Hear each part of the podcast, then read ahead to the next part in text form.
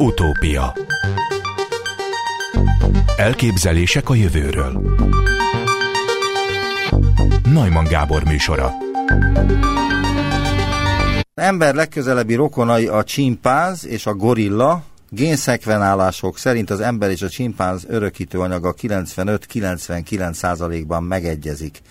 Itt van velünk Velaj Tibor genetikus, az ELTE genetikai tanszékének a vezetője. Jó napot kívánok! Üdvözlöm Önöket, a hallgatóságot meg Önt is. Üdvözlöm. Szóval az ember genomja majdnem olyan, mint a csimpánzé. A kérdésem az, hogy mennyiben különbözik az ember egy másik embertől? Ugye a DNS állományunk, a genetikai anyagunk az, ami meghatározza a fajunknak az identitását, meghatározza azokat a fehérjéket, amelyek a sejtjeinket építik föl. Értem, értemszerűen azok a élőlények, amelyek egy fajhoz tartoznak, tehát hogy az emberi fajon belül is az emberi egyedek, azoknak a genetikállománya borzasztóan hasonló. A mai számítások DNS szekvenciák elemzése alapján azt gondoljuk, hogy 99,9%-ban azonos minden embernek a DNS állománya, de értemszerűen vannak közt olyan eltérések, ezt úgy hívjuk a genetikában, hogy polimorfizmusok, amelyek akár egyedi különbségek kialakítására is alkalmasak, és hát ez vezet el majd olyan technológiák kifejlesztésére, mint például a DNS igazságügyi genetikai alkalmazások, ahol a DNS minta alapján egyedi emberekre rá lehet következtetni. Hogy konkrétan megválaszolom a kérdését, a DNS-ben lévő különbség az nagyon kicsi és pici, szinte elhanyagolható. Azt gondoljuk, hogy két ember között minden ezer bázispárban, ezek a bázisok, ezek a nukleotidok alkotják a genetikai állományunkat, a DNS-ben van különbség. A human teljes genom szekvencia az körülbelül ez a 23 kromoszomában elrendezett genom szekvencia, ez 3 milliárd nukleotidból épül föl, tehát ilyen bázispárból, és hogyha azt nézzük, hogy minden ezredikben van különbség két ember között, akkor ez egy viszonylag elhanyagolható, kisebb, mint egy százalékos különbséget fog csak jelenteni. Tehát akkor az emberek voltaképpen hasonló genommal érik le az Így életüket, mind a 7,1 milliárdian. Ugyanolyan uh, molekuláris építőköveket alkotunk a DNS-ünk segítsége, amelyek működtetik a sejtjeinket. Némi nemű, viszonylag kisméret, kis mennyiségű eltérés azonban található, és alapvetően ezek az eltérések nem is a fehére kódoló funkcionális frekvenciákban figyelhetőek meg elsősorban, hanem a nem kódoló, szabályozó vagy éppen uh, szabályozó vagy kódoló funkcióval nem rendelkező, nevezük ezt csak olyan személy junk DNS-nek, uh, DNS tartalomban mutatható ki ilyen különbség. Mikor, milyen mértékű, mértékű különbözőség miatt válik szét egymástól két faj? Hát ez nem is a DNS szekvenciában lévő alapvető százalékos különbség határozhatja meg, hanem akár egy-egy új DNS szekvenciának a megléte, vagy egy kromoszomális átrendeződés. Például a előbb említett csimpáz és humán rendszerek között egy kromoszoma fúzió tette lehetővé a két faj közös ősének a szétválását, és aztán a csimpáz, illetve a, a emberi vonalnak a kialakulását. Tehát minden esetre, ami e, biztosan látunk, hogy genetikai átrendeződésnek kell ahhoz bekövetkezni, hogy ezek a DNS szinten megfigyelhető szétválások majd később anatómiai, morfológiai különbözőségekhez is elvezethessenek, és aztán különböző fajokhoz jussunk el. Amit biztosan tudunk, hogy a faj definíciója ma úgy hangzik, hogy azon élőlények egy csoportja, amelyek egymással termékeny utódok létrehozására alkalmasak. Ha ezt veszük alapul, akkor egy ausztráliai benszülött és egy eszkimó párosodásából is termékeny utól tud létrejönni, tehát a Földön lévő összes emberi egyed az egy fajnak fajhoz tartozik. De hát az emberi nem fajok, mert ilyen nincsen, ugye? Mert az ember az egy faj, de a rasszok... Az egy faj, azon belül vannak rasszok, különböző uh, adott körülmények. Tudományosan mit jelent pontosan csoportok. a rasszok? Tehát, hogy mitől válik két egyed különböző rasszúvá? Hát ez alapvetően megint az adott körülményekhez adaptálódás teszi ezt lehetővé.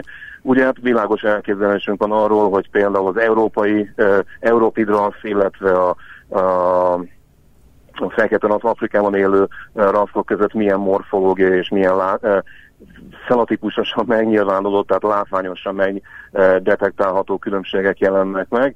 Ugye Afrikában az állandó meleg, az erős napsugárzás következtében egy olyan génváltozat, olyan genetikai módosulás jött létre, ami jelentős melamint fog termelni a bőrben, pontosan azért, hogy megvédje az egyedeket az erős napsugárzás káros hatásaitól. Ezzel szemben a Európában vándorolt egyedekben egy olyan allélváltozat fog megjelenni, amiben viszonylag kicsi a melamin termelő képesség, ugye hát gondoljunk a skandináv lakosokra, és hát az ő fehér bőrükre. Ezek azok a rasszok között meglévő finom különbségek, amelyek hát mindenki számára látványosak, de ezek olyan minimális és olyan ö, ö, alacsony, tehát olyan kis mennyiségben meglévő különbségek, amik abszolút nem gátolják meg ezen rasszok közötti egyedek párosodását és ö, utód létrehozását. Ugye elvileg képes lehet minden ember, hogyha a genomját nézzük, 10 másodpercen belül lefutni a 100 métert, egy percen belül leúszni a 100 métert, és képes lehet minden ember megoldani akár egy másodfokú vagy harmadfokú egyenletet. De mi az oka, Igen. hogy ezt mégsem tudja mindenki? És nem csak azért, mert lusta, hanem mert a, és ez a kérdésem, hogy a saját rassza determinálja a képességeket? Hát én azt gondolom, hogy nem elsősorban a rassza, hanem az az adott körülmény, amilyen között ö, ö, él. Ugye egy nagy extrém példát hagy mondjak, ami talán jobban rávilágít erre a különbözőség, amit ön most felvetett. Az etióp kenyai futók azok rendszeresen nyerik azokat a olimpiai atlétikai számokat, amelyek a közép- és hosszú távfutással kapcsolatú össze. Sokakban felmerült az a kérdés, és biztos azért van, mert ők abban a raszba tartoznak, amelyekben olyan génváltozatok jelennek meg, amelyek ezt a futási készséget elősegítik.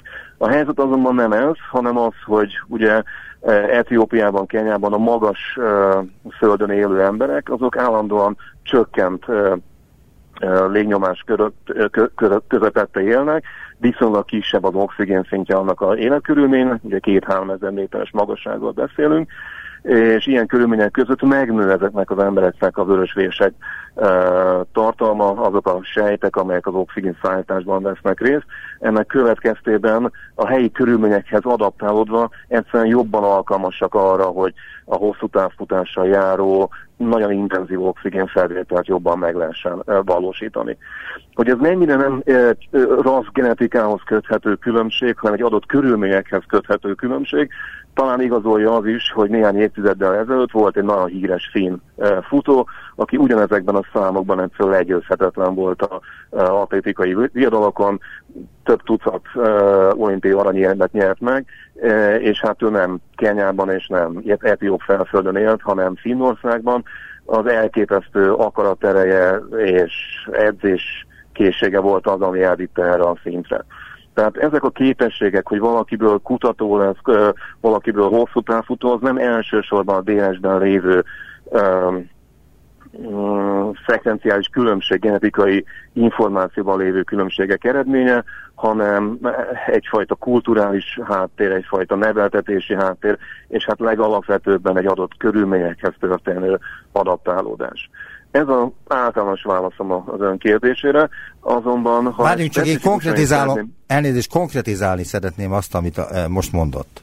Így van. Napjainkban ugye nagyon súlyos társadalmi problémákat okoz, hogy sokan azt gondolják, hogy bizonyos emberi rasszok csak bizonyos munkákat képesek elvégezni vagy csak speciális oktatásra érdemesek. És ezért külön törvényeket kellene hozni ellenük, vagy miattuk.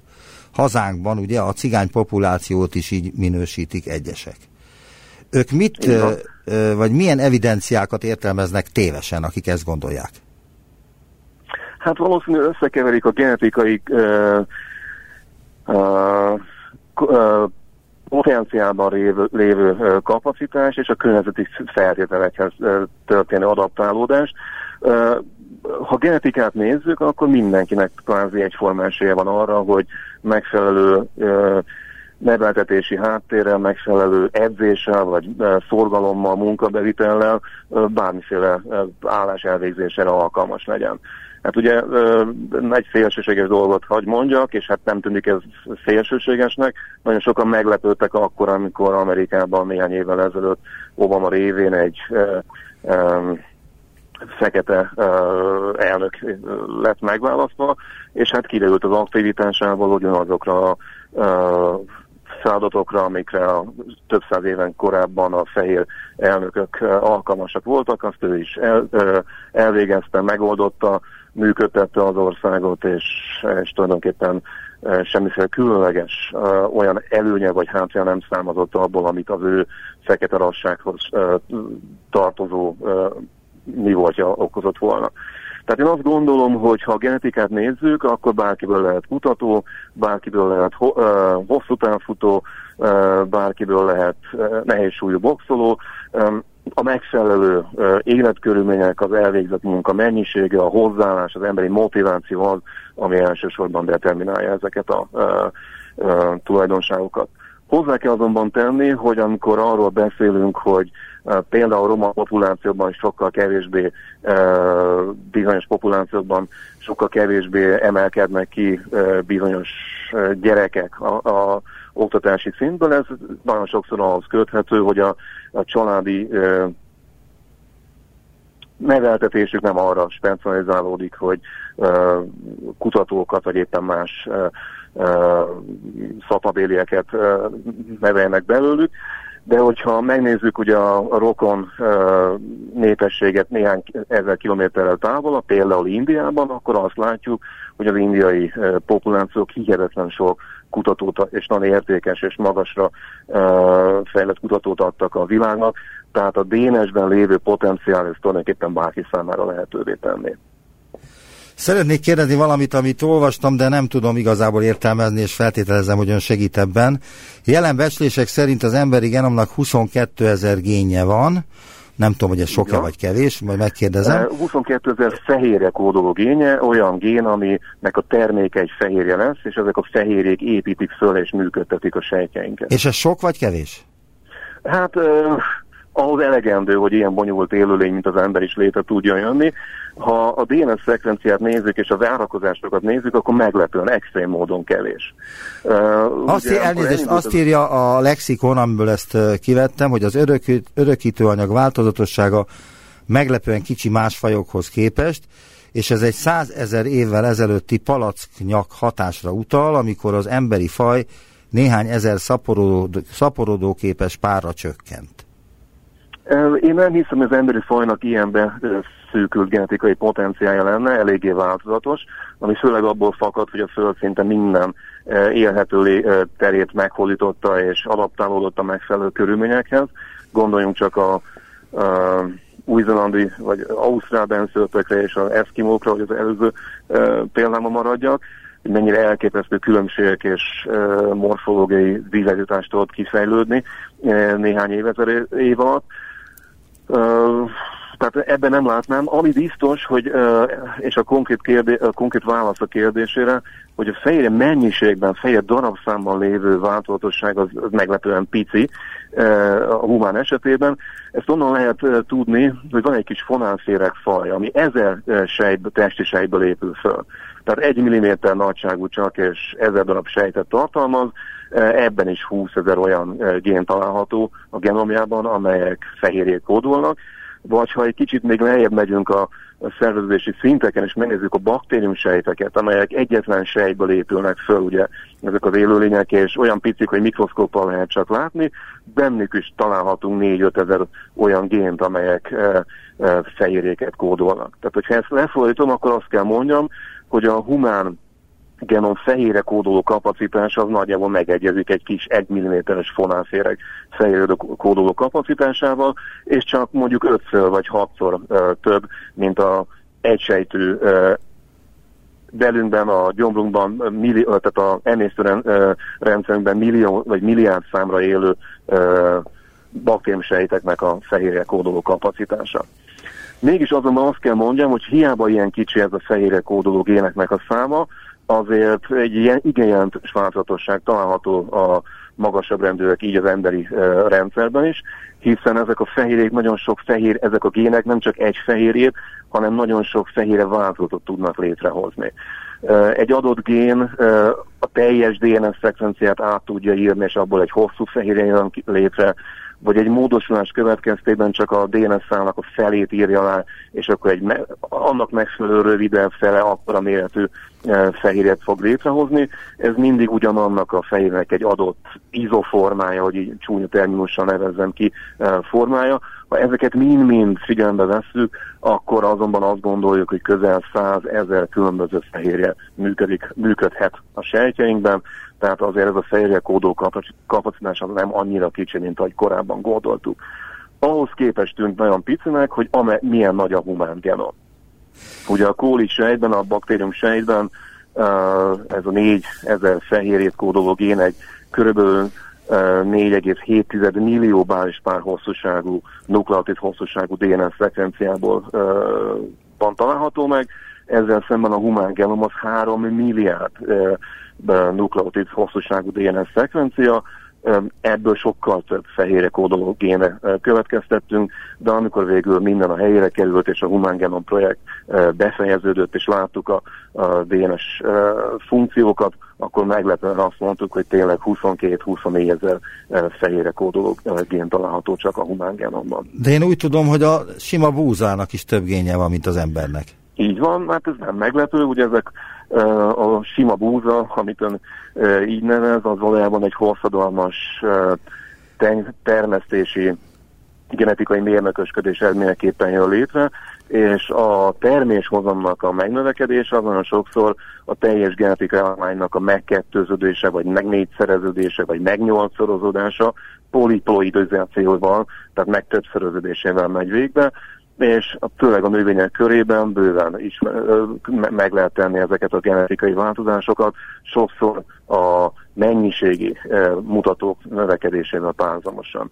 Amit ön említett, egy olyan bőven ismerünk olyan élőlényeket, és nem csak a növények, hanem akár az állatok között is, például a szalamandrák között is, amelyeknek 50-szer, 100-szor nagyobb DNS állományuk van, örökítő anyaguk, mint az embernek, tehát az örökítő anyagnak a a mennyisége az önmagában nem informatív a biológiai komplexitásra és a, a, a fejlettségünkre vonatkozólag. De visszatértve a képességekre, a harmadik birodalom fajelmélete is abból keletkezett, hogy bizonyos társadalmi csoportok másképpen viselkedtek, mint a többség, és ebből már szerintük következett is az, hogy két külön fajról van szó. De még egyszer meg szeretném, hogy erősítse, hogy elvileg minden ember képes arra, amire egy másik ember? Genetikailag elvileg képes? Igen, igen, hogyha a testi adottsága megvan, akkor elvileg igen.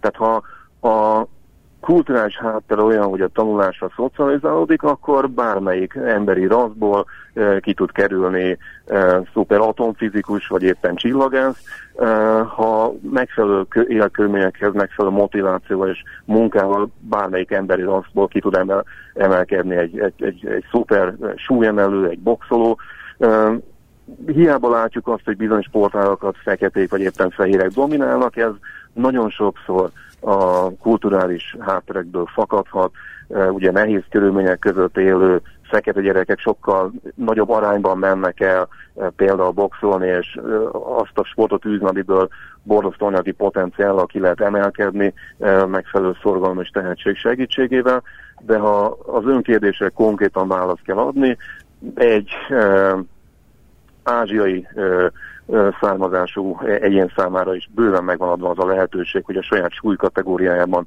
a világ legjobb boxolója, vagy éppen ö, sakkozója lehessen.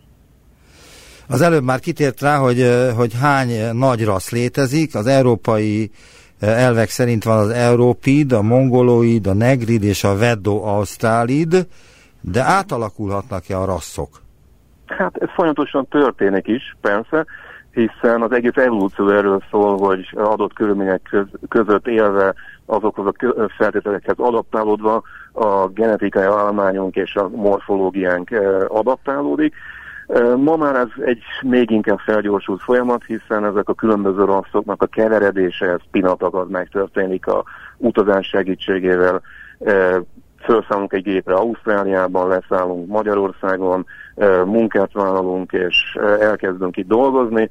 Pillanatok alatt, néhány év alatt egy kevert házasságból olyan gyerekek születnek, amelyek mindkét rassznak a genetikai állományával rendelkeznek, annak az ötvözésével rendelkeznek, és hát néha azt veszük észre, hogy ez különleges előnyöket, vagy éppen furcsa dolg, hátrányokat is tudnak eredményezni. Itt az előnyök és a hátrányok leginkább a genetikai betegségeket történt hajlamosságot vagy rezisztenciát emelném ki, hiszen azt tudjuk, hogy bizonyos körülmények között élő rasszok vagy kulturális népcsoportok kitettebbek bizonyos genetikai betegségek irányába, vagy éppen rezisztensebbek, ellenállóbbak bizonyos genetikai betegségek irányába, de ezek is hát elképesztő módon keverednek, és és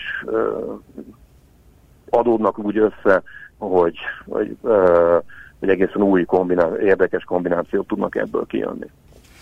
Ez az állatvilágban egyébként hogyan működik? Tehát, hogy a fajok és a rasszok közötti átmenetet hogyan tudjuk minél plastikusabban Hát elmondani? a legjobb példa erre az, amikor uh, hogy ez a bizonyos ló uh, és összvér keresztezés, vagy éppen a tigris és az oroszlánnak a keresztezése, hogy ö, egy közös ősből indulva szép lassan szétválik két, ö, egy adott fajnak a két csoportja, és ez a szétválás már olyan mértékű lesz, mint morfológiailag, mint genetikailag, hogy ha még sikeres is a ö, ö, párosodás, tehát tudnak egymással kereszteződni, a létrejött utód az nem e, termékeny, nem képes tovább szaporodni. E, ez a pont, amikor azt mondjuk, hogy e, már két külön fajról van szó, és világos a két fajhoz való elvezetés folyamat, az, az valójában ott kezdődik, hogy egy adott fajnak a két különböző csoportja, rassza, az egyre inkább távolodik egymástól genetikailag.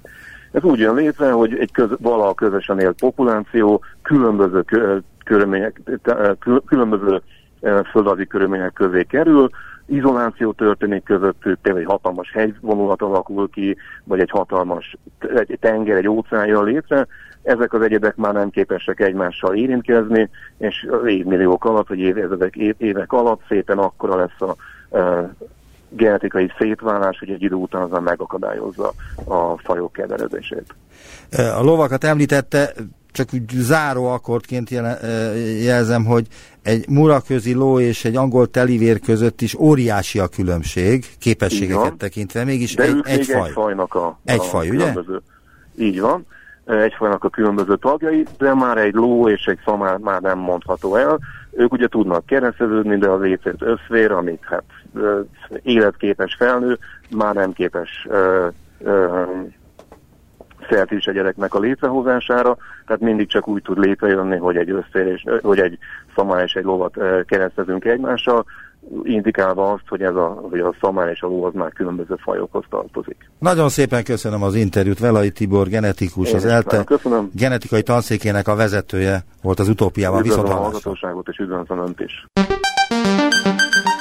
Utópia egy fizikusokból álló nemzetközi kutatócsoport bizonyítékot találhatott egy régóta keresett szubatomikus részecske az axion létezésére, írja a Futurizm tudományos portál. Azt gyanítják, ez lehet a régóta keresett sötét anyag, vagy legalábbis valamilyen módon hozzájárulhatott annak létrejöttéhez.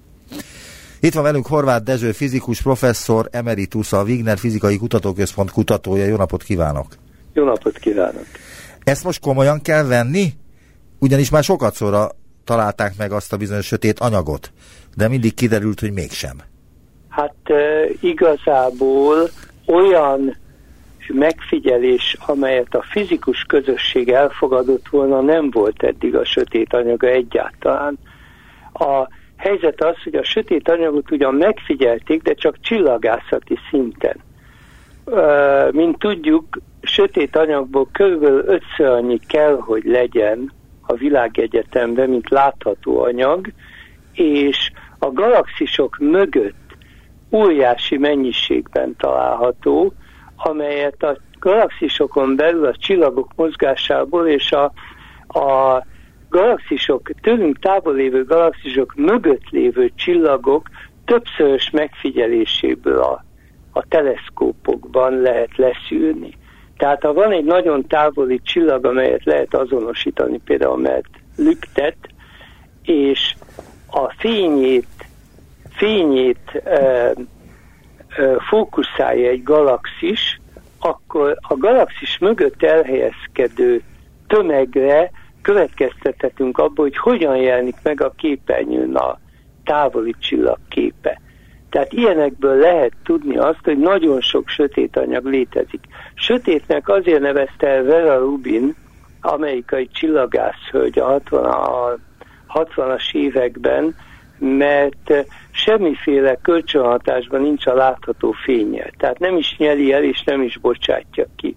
Csak a gravitációs hatásán keresztül érzékeljük.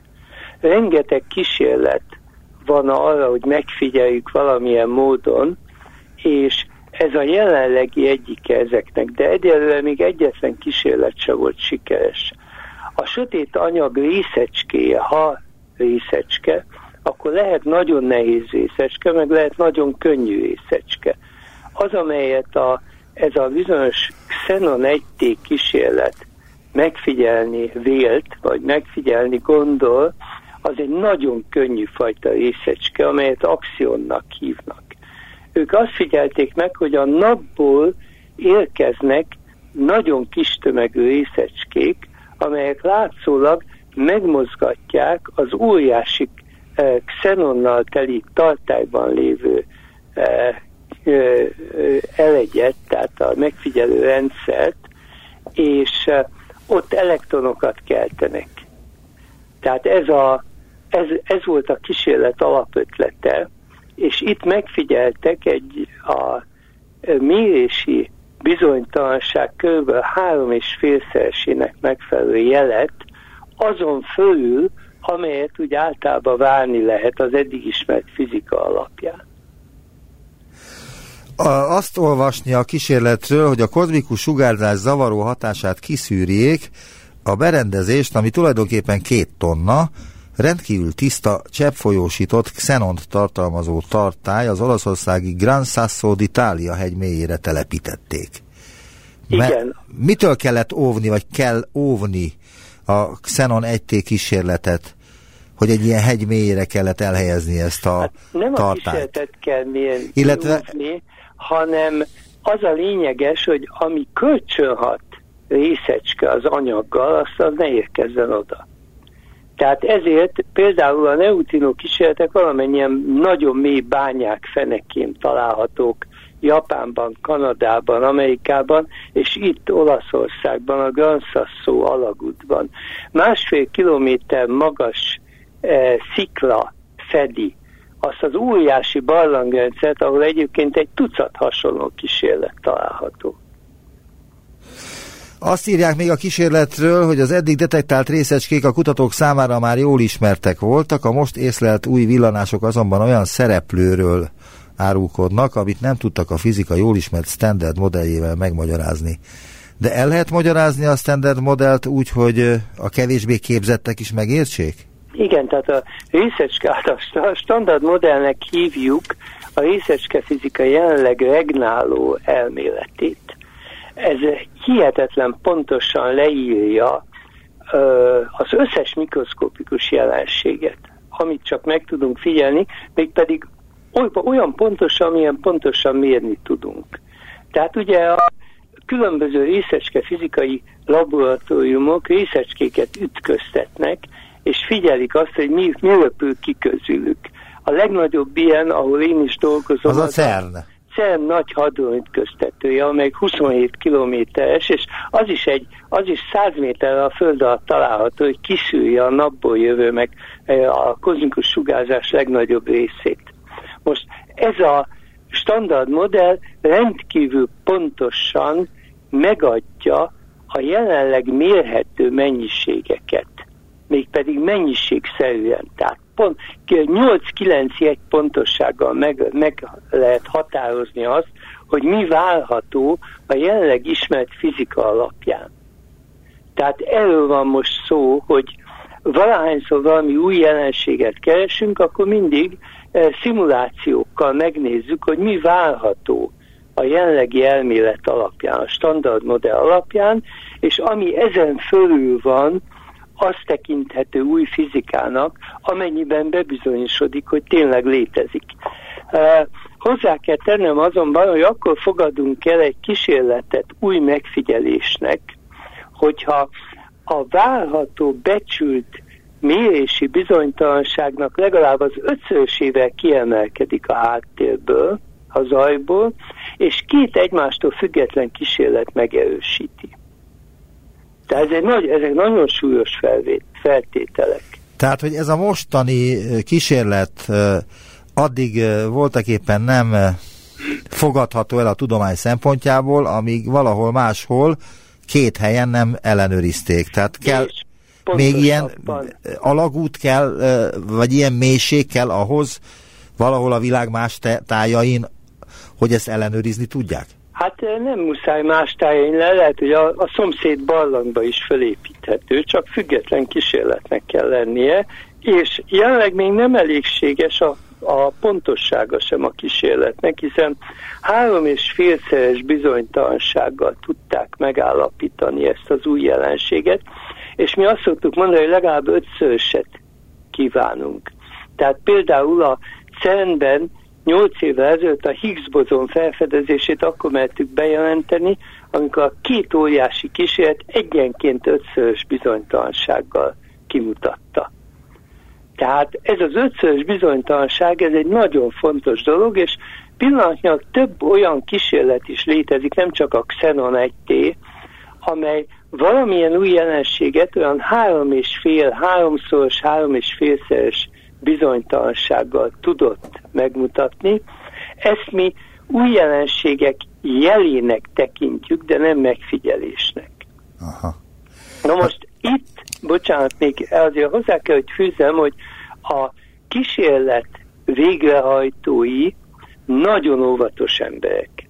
Tehát az ember elolvassa a cikket, akkor az van benne, hogy ők ugyan látnak három és fél szeres bizonytalansággal valami újat, de az nem biztos, hogy akción, nem biztos, hogy ha akciónnak tekintető, az éppen az a részecske, amelyik a sötét anyagot alkotja, és egyáltalán nem is biztos, hogy új részecske, mert van egy harmadik lehetőség, az, hogy egy icipici sugárzó anyag keveredett a xenomba, és azt produkálja ezt a tríciumot, gyanítanak, és azt produkálja ezeket a jelenségeket. Az előbb említette a Higgs bozont. Van-e bármifajta hasonlóság az axion és a bozonok között? Van, hát ez is az axion is bozon. Tehát bozonok kétféle részecskénk létezik, anyagi természetű és kölcsönhatás természetű részecskék. És a bozonok a kölcsönhatás. A bozonok a közvetítik Igen. a kölcsönhatásokat, és felmionoknak hívjuk a, az anyagi jellegű részecskéket. Például az elektron az egy felmion, de például a foton, az elektromágneses foton az már bozon. Most a helyzet az, hogy a az axion is és a Higgs bozon is egy szimmetria sértés következtében jön létre. Mondja ez valamit, egy... elnézést, csöbb magyarázatot a szimmetria Igen, sértésről, hogy ez mit persze, jelent? Ezt most rögtön elmondom. Tehát a helyzet az, hogy például, ha vegyük a Higgs bozont, az üres tér az teljesen szimmetrikus. Akár merre nézek, pontosan ugyanazt látok semmit. Na most a Higgs eh, ahhoz, hogy a, tá, a részecskéknek tömege lehessen, fel kellett tételezni azt, hogy ez a szimetria sérül, tehát nem pontosan ugyanúgy néz ki a tökéletesen üres tér mindenfelé. A, ezt 1964-ben találta ki Péter Higgs és, és többen mások tőle függetlenül, és 30 évig csak rögtek rajta egyébként, mert ugye miért kéne azt feltételeznünk, hogy az üres tér az nem teljesen egyforma mindenfelé és ennek ellenére, amikor felfedez, egyre inkább úgy nézett ki, hogy ez mégiscsak így van, és a koronát azt tette fel, amikor 2012-ben végre sikerült a, a, a Higgs bozont megfigyelni. Ennyiben hasonlít az axion a Higgs bozonhoz, csak az axionnak sokkal bonyolultabb a, az a szimmetria, amely sérül ahhoz, hogy az axion létrejöjjön. Aha. Elnézést, tudom, hogy ezeket nagyon nehéz elmagyarázni. Meg kell, hogy mondjam, hogy én tanítok részecske fizikát a Debreceni Egyetemen, és uh, 8 órányi előadásomba kerül, hogy megértsék a Higgs bozon. Hát itt erre van 20 valány percünk összesen elnézést Igen. ezért. Ennyi van. De hogy a, a CERN-ben is, a nagy hadronütköztetőben is a sötét anyagot keresik, vagy keresték? Azt is keressük, igen, csak, ott, csak akkor találjuk meg, hogyha a sötét anyag részecske nehéz, nagy tömegű részecske. Tehát ezt az hát, axiont nem találhatták volna meg ott? Az axiont az semmiképpen. Az axionhoz egy ilyen teljesen csendes rendszer kellett, amely mélyen a föld alatt van, és semmit nem, semmi más nem figyel. Hát az összes neutrino detektor ilyen, és borzasztó nagy probléma az kiszűrni a, például a kozmikus sugarakat, amelyek keresztül repül, a nagy energiái kozmikus sugarakat, amelyek keresztül repülnek rajtuk. Uh-huh. Ön a CERN-ben is dolgozik jelen pillanatban is. Igen. Igen, a CMS nevű ö, kísérletnek van nagy magyar csoportja, és annak vagyok a tagja. Mondana valamit erről a kísérletről? Ez hát ez a kísérlet volt egyik azoknak, amelyek felfedezték a Higgs bozont, egy 100 méter mély barlangban van, 14 ezer tonna súlya, 5000 fizikus vesz részt a kísérletben, és, és megfelel, maga a mérőrendszer az megfelel egy óriási óriási, na hogy mondják, ez fényképezőgépnek, digitális fényképezőgépnek, mondom 14 ezer tonna súlya, és a közepén ütköztetünk nagy energiájú protonokat, az a hidrogénatom magja, illetve lemeztelenített óromionokat. És azt vizsgáljuk, hogy mi az, ami szél repül. Amiről az előbb beszéltem, a standard modell, tehát a részeske fizika elmélete alapján meg lehet becsülni azt, hogy minek kell szétrepülnie ezekből az ütközésekből, és így keresünk új fizikát. Tehát például a sötét anyag részecskéjét.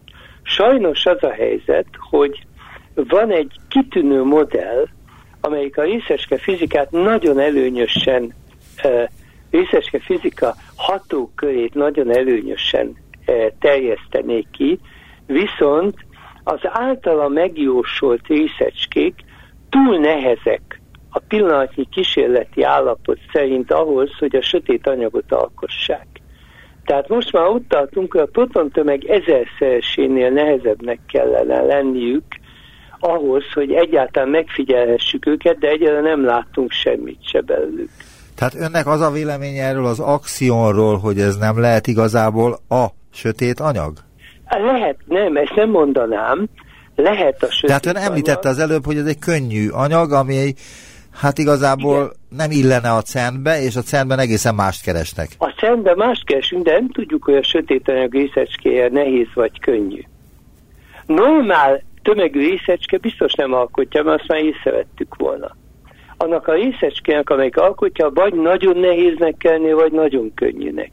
Ha nagyon könnyű, akkor az axion az a legjobb ilyen jelölt erre a célra. Ha nagyon nehéz, akkor van a részecske fizikának egy nagyon kedvenc, kedvelt uh, részecské, a neutralino, amelyiket, de azt nem sikerült még kimutatni.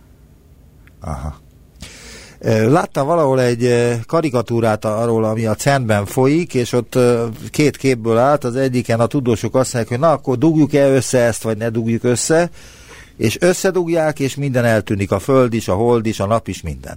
Ja, jó, igen, ez egy vicc volt. Persze, de... de... egy új gyorsít. Ez a, ez a bizonyos sötét, fekete lyuk, amelyik elnyeli a világ. Igen, igen, de nem veszélyes az a dolog, amit a centben végeznek a tudósok? Hát most az a helyzet, hogy ha a, a kozmikus sugarakat nézzük, azok tíz nagyságrendel nagyobb energiájúak, amely, mint amit a cern elő tudunk állítani, és folyamatosan bombázzák a Földet meg a Holdat. Ezek egyszer mindenen átrepülnek. És ha ezek nem e, alkotnak ilyen, ilyen fekete lyukakat, akkor mi ettől nagyon-nagyon-nagyon távol vagyunk. De hát nem tudják előre pontosan, hogy egy részecske ütköztetésnél mi zajlik majd le? Igen, hát természetesen így keresjük az új fizikát. Tehát mi egy olyan 6 számjegye meg tudjuk, ki tudjuk számolni azt, és meg le tudjuk szimulálni, hogy mi fog történni, és ami új fizika, az ezen felül kell, hogy legyen. Aha. Tehát ez egy nagyon komoly munka, és iszonyatos mennyiségű számítógép dolgozik rajta. Tehát erre építette fel a, a grid rendszert, a CERN, amely több millió számítógépből áll, és szerte széjjel találhatók a részei a világban. Mondjuk Tajpejtől Csikágóig. Még annyit árulja el nekem a CERN-ről, hogy ez Svájcban van. Igen. Kik dirigálnak ott? Svájciak? A svájciaknak joguk van ahhoz, hogy befolyásolják a kísérleteket, vagy bármit, ami ott történik? Hát az, ez egy nemzetközi intézmény, amelyben a világ összes országa részt vesz. Tehát például a CMS, amit én kísérletemben a legnagyobb részvétel amerikai. Tehát úgy jönnek sorba, hogy amerikai, német, olasz, orosz, indiai, francia. És a CERN legnagyobb része Franciaországban található egyébként. A svájci-francia határon található, de csak igen kis része esik Svájcra. Aha. Genf közelében. De teljesen nemzetközi az intézet. Tehát, És hogy van az irányítás? Kik irányítják? Hát van egy, az országok küldöttei, tehát vannak tagországok, van pillanatnyilag 24 tagországa van a CERN-nek, ezek jó részt európai országok, az egyetlen nem európai teljes jogú tagország Izrael benne. Ezen kívül vannak a nagy e, országoknak a küldöttei, tehát például amerikai, orosz, japán, kínai, indiai, ezek a legnagyobbak, Kanada, és e, ők, egy, ők bizottságokat alkotnak, és azon döntik el azt, hogy, hogy, mi, hogy milyen kísérleteket hajtsanak végre. A CERN főigazgatója ját azt választják, mégpedig a tagországok képviselői. De mi tagok vagyunk, ugye, a magyarok? Mert... Igen, igen, ez 92, 1992 óta vagyunk tagok, gyakorlatilag 93. Egyszerre csatlakoztunk egy kicsit később, mint Lengyelország és Csehszlovákia akkor még Csehszlovákia. De azóta már a, gyakorlatilag egész Európa tag. Tehát valamennyi, főleg az Európai Uniós országok, azok mind tagok. Igen, és de... pillanatnyilag, és az folyton változik, hat évente változik, hogy ki pillanatnyilag egy, egy olasz hölgy a főigazgatója, de úgy hívják, hogy Fabiola Gianotti. De ez, ez folyton változik, az előző volt amerikai német és angol főigazgatója is a CERN-nek. Svájci is volt. Speciál francia, de francia is volt. De visszatérnék egy pillanatra ehhez a felfedezéshez, az akcióhoz, Igen. amiről azt írják, hogy ha beigazolódik, az a fizika e területének legnagyobb eredménye lenne a kozmikus gyorsulás felfedezése óta, nyilatkozta a Life Science magazinnak Chanda Prescott Weinstein, a New Hampshire Egyetem munkatársa. Igen, hát ez, ez jellemző, hogy ez a, ez a csillagászok számára ez a legfontosabb. A mi szempontunkból a Higgs bozon felfedezése volt a legfontosabb mostanában. De ez kétségtelenül nagyon-nagyon nagy dolog volna, hogyha kiderülne, hogy megfigyelték a sötét anyagot. De mondom, az, hogy a napból özönlő eh, bozonokat megfigyelték, az nem biztos, hogy ugyanez alkotja a sötét anyagot. Az egy külön tanulmánytárgya. Nagyon szépen köszönöm az interjút. Horváth Dezső fizikus, professzor emeritus, a Wigner Fizikai Kutatóközpont kutatója volt az utópiában. Nagyon szépen köszönöm, viszont hallásra. Hát nagyon szívesen, viszont hallásra.